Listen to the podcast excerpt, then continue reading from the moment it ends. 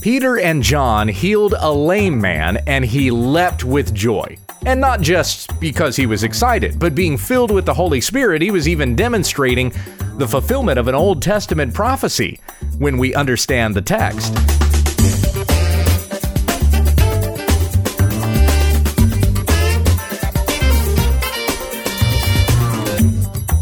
You're listening to When We Understand the Text, committed to sound teaching of the Word of God. For questions and comments, email whenweunderstandthetext at gmail.com. And don't forget our website, www.utt.com. Here's our host, Pastor Gabe. Thank you, Becky. We come back to our study of the book of Acts, chapter 3, and we're going to pick up the pace a little bit, covering a whole 10 verses today. Hey, Acts 3, verses 1 through 10.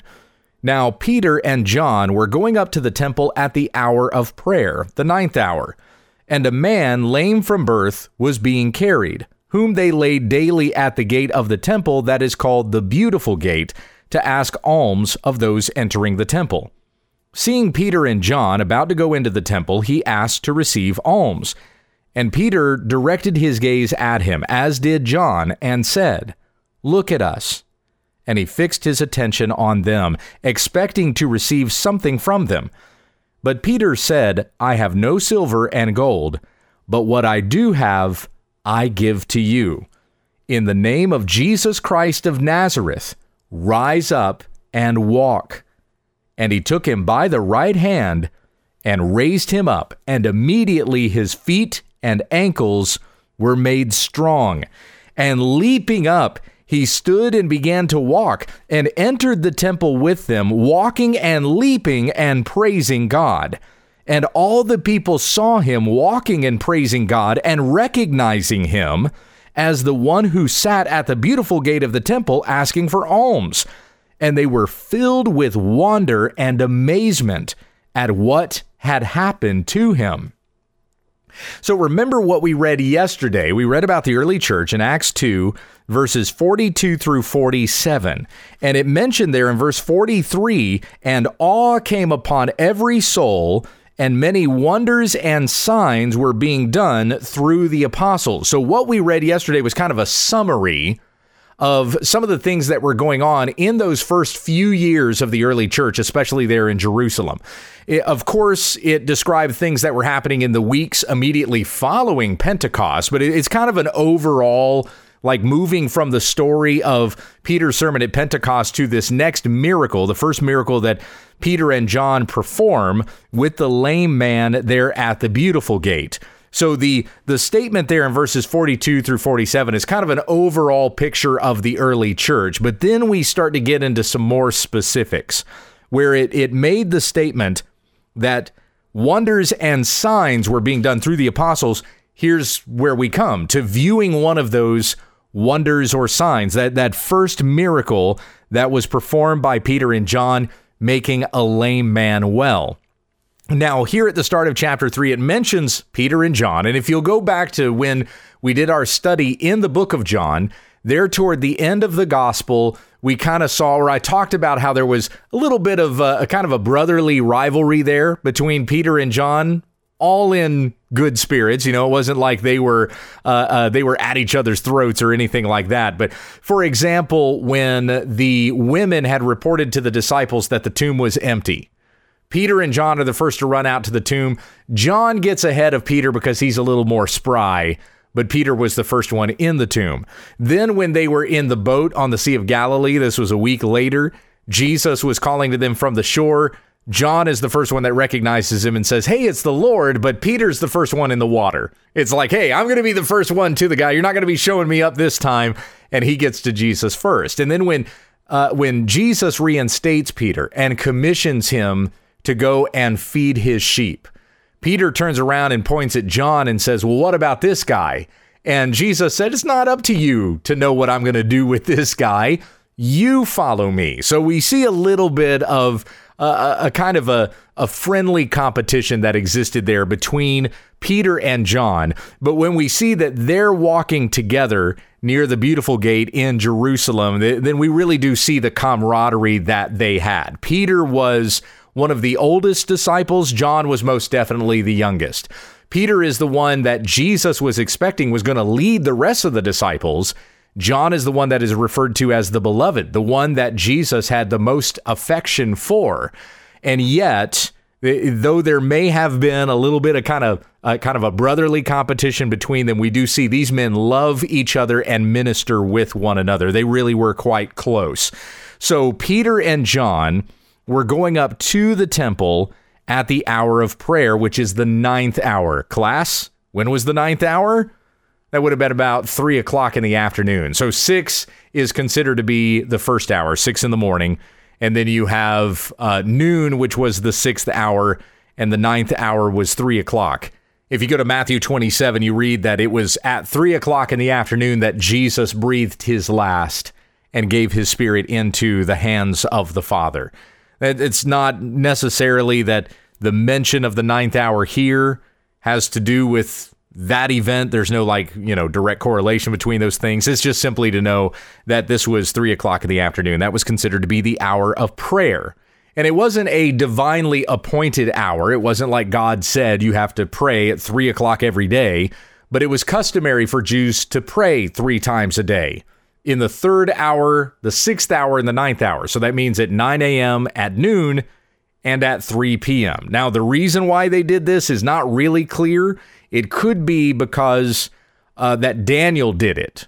So in Daniel 6:10, it says this was after the decree was made that anybody who's giving any kind of prayer to anyone other than the king is going to be cast into the den of lions. And when Daniel heard about the decree, he went home where his windows were open toward Jerusalem, and three times a day he got down on his knees and prayed just as he had always done. So, because Daniel did it, it could be that there may have been some sort of legalism behind this, like the scribes and Pharisees and the teachers of the law. They took that in Daniel 6:10 and said, "Ha, see, because Daniel did it, you have to do it. You have to pray 3 times every day." I'm sure there were some Jews that did this in a very heartfelt manner, but uh, it, it may have been imposed as sort of like a legalistic practice.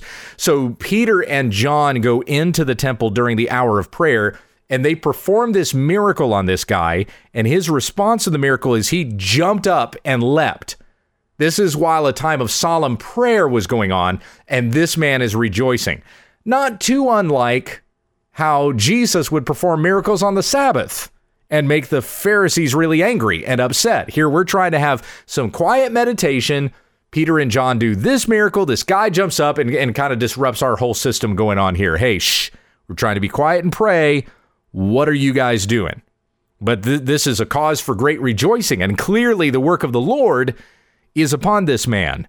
So we come back again, verse 2 And a man lame from birth was being carried, whom they laid daily at the gate of the temple, that is called the Beautiful Gate, to ask alms of those entering the temple. Now, the beautiful gate, this is actually the only mention of the beautiful gate in antiquity. So we don't have a mention of that gate anywhere else. But he's asking for alms. So, of course, you uh, probably understand he's asking for charity.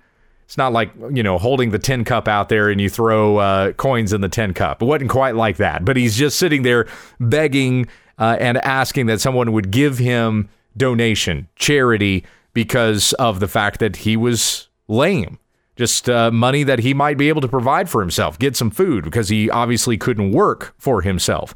So he's asking for alms of those entering the temple. He couldn't go into the temple and ask, but he sat at the beautiful gate uh, and asked that he might receive some donations. And Peter directed his gaze at him. Oh, I'm sorry, verse 3 Seeing Peter and John about to go into the temple, he asked them to receive alms, they, that they might give him something. And Peter directed his gaze at him, as did John, and said, Look at us. So you, you think it at the beautiful gate, people are going in, they're going in for prayer. And uh, this man is reaching his hand out. He's asking for alms. He makes eye contact with Peter and John. It's pretty wide space as people are going in through the beautiful gate. It's it's fairly crowded and just through the passing people, these two make eye contact with one another. The man kind of calls through and says, Hey, you gentlemen, could you please give me some alms? Alms, alms for the poor. And Peter directed his gaze at him, as did John, and said, Look at us. And he fixed his attention on them, expecting to receive something from them. But Peter said, I have no silver and gold, but what I do have I give to you. In the name of Jesus Christ of Nazareth, rise up and walk. So let me let me come back here to verse five, because I, I really think that Luke's mentioning of this, how specific he is in the detail here, is really quite extraordinary. So in verse five, he fixed his attention on them, expecting to receive something from them. So consider this. The man is just watching people walk past. No one's paying him any mind. That guy's always there. He's always asking for alms. If we don't make eye contact with him, we won't feel obligated to have to give him anything. You ever gone through this before? It, might be the sort of a thing where you're driving up to Walmart, you know what I mean? And there's somebody there right at the entrance of Walmart that's got the cardboard sign, they're asking for gas, and you think to yourself, if I just don't make eye contact with them, then I don't have I, I won't feel convicted in my heart to have to help that person. You ever gone through that before? I certainly have. I've done that. I, I've felt the same thing. If I don't make eye contact with the guy begging, then I don't feel guilty about the fact that I'm not going to help him. And that's the way the people were as they're kind of walking through the gate. They're not making eye contact with this guy, but Peter and John do. Why? Because Peter and John looked at this man and they loved him. And they didn't just make eye contact with him and give him a smile and wish him good on his merry way. They they actually went to him to give him something even greater than if Peter and John had set gold and silver in his hands. And the way they looked at him, the the the lame man expected something from them. Like the, the rest of the people are just ignoring me. Peter and John look at him with love. They care for this man. And it's like with the the expressions on their face with the very fact that they were making eye contact with this guy and kind of turning their bodies his direction. The lame man sees them they they're looking at each other and he's like they're going to come to me. They're going to come and give me something. Luke is sure to detail here that this man expected to receive something from them. But Peter said verse 6 I have no silver and gold but what I do have, I give to you. In the name of Jesus Christ of Nazareth, rise up and walk. What did Peter have that was even greater than silver and gold? He had the Holy Spirit of God that had been poured out upon him by Jesus Christ, his Savior, according to the will of the Father. He had the spirit of Christ upon him and and the spirit of Christ in such a way that that Peter had the authority over this lame man's disease, all according to the word of Christ, not not by Peter's word, not because Peter had enough faith and so therefore he was able to heal this man. You know, words become reality, mind over matter, name it and claim it. That's not what this was. This was the power of God working through Peter to heal this lame man. And the lame man had no faith. Doesn't we don't have any indication given Luke's very specific detail, we don't have any indication here that this lame man even knew who Jesus of Nazareth was. We don't know that. Or maybe he had heard stories about Jesus of Nazareth, uh, Nazareth, certainly, but he's not looking at Peter and John thinking, ah, those guys are disciples of Jesus. Peter doesn't even say to him, if you have faith in Jesus, you will be miraculously healed. There's nothing like that here. It's not based on uh, uh, Peter's ability to make words become reality. It's not based on this man's faith to receive the gift that Peter was offering. It was completely the grace and the mercy of God upon this guy. And that is the way that we have received the very gospel itself. Not because we willed ourselves to believe it and then willed ourselves into salvation, but because God was merciful to us. We were dead in our sins and our trespasses, and there's nothing that a dead man can do to save himself. God brought us from death to life by his mercy and grace through the preaching of the gospel, breathed life into us where we were dead. Though we were living physical bodies, we had spiritually dead souls, and the Holy Spirit of God regenerated our hearts and raised the dead to life. In, in this particular case, you've got a man who is lame. He cannot do anything for himself. He is he is uh, uh, completely broken down there at the beautiful gate, having to depend on others.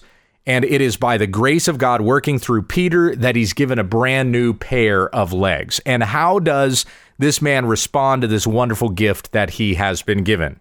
He leaps with joy, right? That's the way we should be when we receive salvation. We are ecstatic and overjoyed that the Lord our God considered our feebleness, uh, how weak we were, that, that we were dead, could do nothing for ourselves. We were uh, under the wrath of God, and yet the Lord, in his mercy, sent his son Jesus to die for us and raised us from dead to alive. That is a, a cause worth celebrating. And we really do it every time we gather together, even as a church body. On Sunday mornings, we are singing praises to our God who has rescued us from the pit. And so uh, Peter gives uh, strength to his legs, heals his lameness in the name of Jesus Christ of Nazareth. Rise up and walk. And he took him by the right hand we have references in the Old Testament about the right hand of fellowship. You uphold me with your right hand. So uh, Luke is even very specific about the fact that Peter took him by the right hand and raised him up, and immediately his feet and ankles were made strong. And leaping up, he stood and began to walk. Leaping up, he stood and began to walk. Now, there's an interesting thing about that particular word where it says leaping up. This is actually a very rare Greek word in its appearance. In the Greek Septuagint, there is a place where that Greek word shows up in the Old Testament, and it's in Isaiah 35. Isaiah 35 is kind of a short chapter, it's just 10 verses which is what we're looking at today 10 verses in Acts. So I'm going to go ahead and read all of Isaiah 35. The wilderness and the dry land shall be glad. The desert shall rejoice and blossom like the crocus.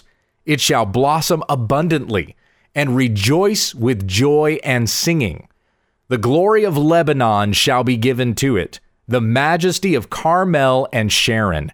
They shall see the glory of the Lord, the majesty of our God strengthen the weak hands, and make firm the feeble knees. Say to those who have an anxious heart, Be strong, fear not. Behold, your God will come with vengeance, with the recompense of God. He will come and save you. Then the eyes of the blind shall be opened, and the ears of the deaf unstopped. Then shall the lame man leap like a deer. You hear it right there? And the tongue of the mute sing for joy, for waters break forth in the wilderness and streams in the desert. The burning sand shall become a pool, and the thirsty ground springs of water. In the haunt of jackals, where they lie down, the grass shall become reeds and rushes and a highway shall be there, and it shall be called the way of holiness. The unclean shall not pass over it. It shall belong to those who walk on the way. Even if they are fools, they shall not go astray. No lion shall be there, nor shall any ravenous beast come upon it. They shall not be found there, but the redeemed shall walk there and the ransomed of the Lord shall return and come to Zion with singing. Everlasting joy shall be upon their heads. They shall obtain gladness and joy, and sorrow and sighing shall flee away. This is Isaiah describing a messianic time. And that is the time in which we live in now, in the Messiah, in our Lord Jesus Christ. The deserts have become flowing streams of water. Where there was no life, now there's life. The eyes of the blind are opened. You, you know the song Amazing Grace. I once was blind, but now I see. The ears of the deaf unstopped. Previously, we were deaf to the very word of God, but thanks to the washing of the Holy Spirit, we have our ears open to hear God's word and a desire to obey it. Then the then shall the lame man leap like a deer. This is Luke showing here in Acts chapter 3 that we are in that messianic age, the age of the church, the Holy Spirit being poured out on all those who are followers of Jesus Christ. And by the miraculous working of the Spirit through Peter and John to this man, we see the fulfillment of Isaiah 35 in the physical. And of course, that's also what's going on spiritually within the church. We read about that at the end of Acts 2, uh, but, but we see this happening, the miraculous that is being performed, confirming the word of God that Peter and John are about to preach when we go on here, even from even beyond this miracle. So, leaping up, he stood and began to walk. And he entered the temple with them, walking and leaping and praising God. Again, this is a time of like, everybody's trying to be quiet. We're praying. Hey, it's the hour of prayer here. But this guy is praising God, not going through some legalistic pattern of prayer, but praising the Lord for the gift of being able to walk again. The lame shall walk. And all the people saw him walking and praising God and recognized him as the one who sat at the beautiful gate of the temple asking for alms. And they were filled with wonder and amazement at what had happened to him. Now, whenever we see these miracles come up in Acts, there's always a reason for it. It's not just a miracle for the sake of doing a miracle, it is to authenticate a word being spoken as coming from God. And so Peter and John are about to now preach to the people now that they uh, have their attention with these miraculous works that are being performed, and they are going to tell them of the Lord Jesus Christ. They're about to preach the gospel, and that is what we're going to pick up tomorrow. we will pick up on the teaching, Peter speaking there in Solomon's portico, which uh, which will be the next portion of this lesson here in Acts chapter three. Let me come back to something as I close this out with an exhortation. Let me come back to something that I had mentioned here in this devotional. So, if you see somebody that is in need, if you can do it, not obligating you to have to meet every single need. Not everybody can do that. You'll wear yourself thin. But if you have, if you see somebody who has a need and you can help meet that need, do it and share the gospel with them. Show them love and kindness so that you have opened their heart to be receptive to an even greater thing that you can give to them than your silver or gold and that is the gospel of the Lord Jesus Christ. Use those acts of charity and kindness to open a door to share the gospel, and that is the greatest gift that you could ever share with someone else. Amen. Let's close with prayer. Our Heavenly Father, we thank you for the kindness that you have shown to us. You saw our need, you gave us a Savior. We live in the age now of the Messiah. And so fill our hearts with joy and gladness. May we go through the day leaping with rejoicing because of the God who has saved, forgiven us of our sins, and given us life everlasting in our Savior. We pray these things in Jesus' name. Amen. Gabriel Hughes is the pastor of First Southern Baptist Church in Junction City, Kansas. Find out more online at wwutt.com.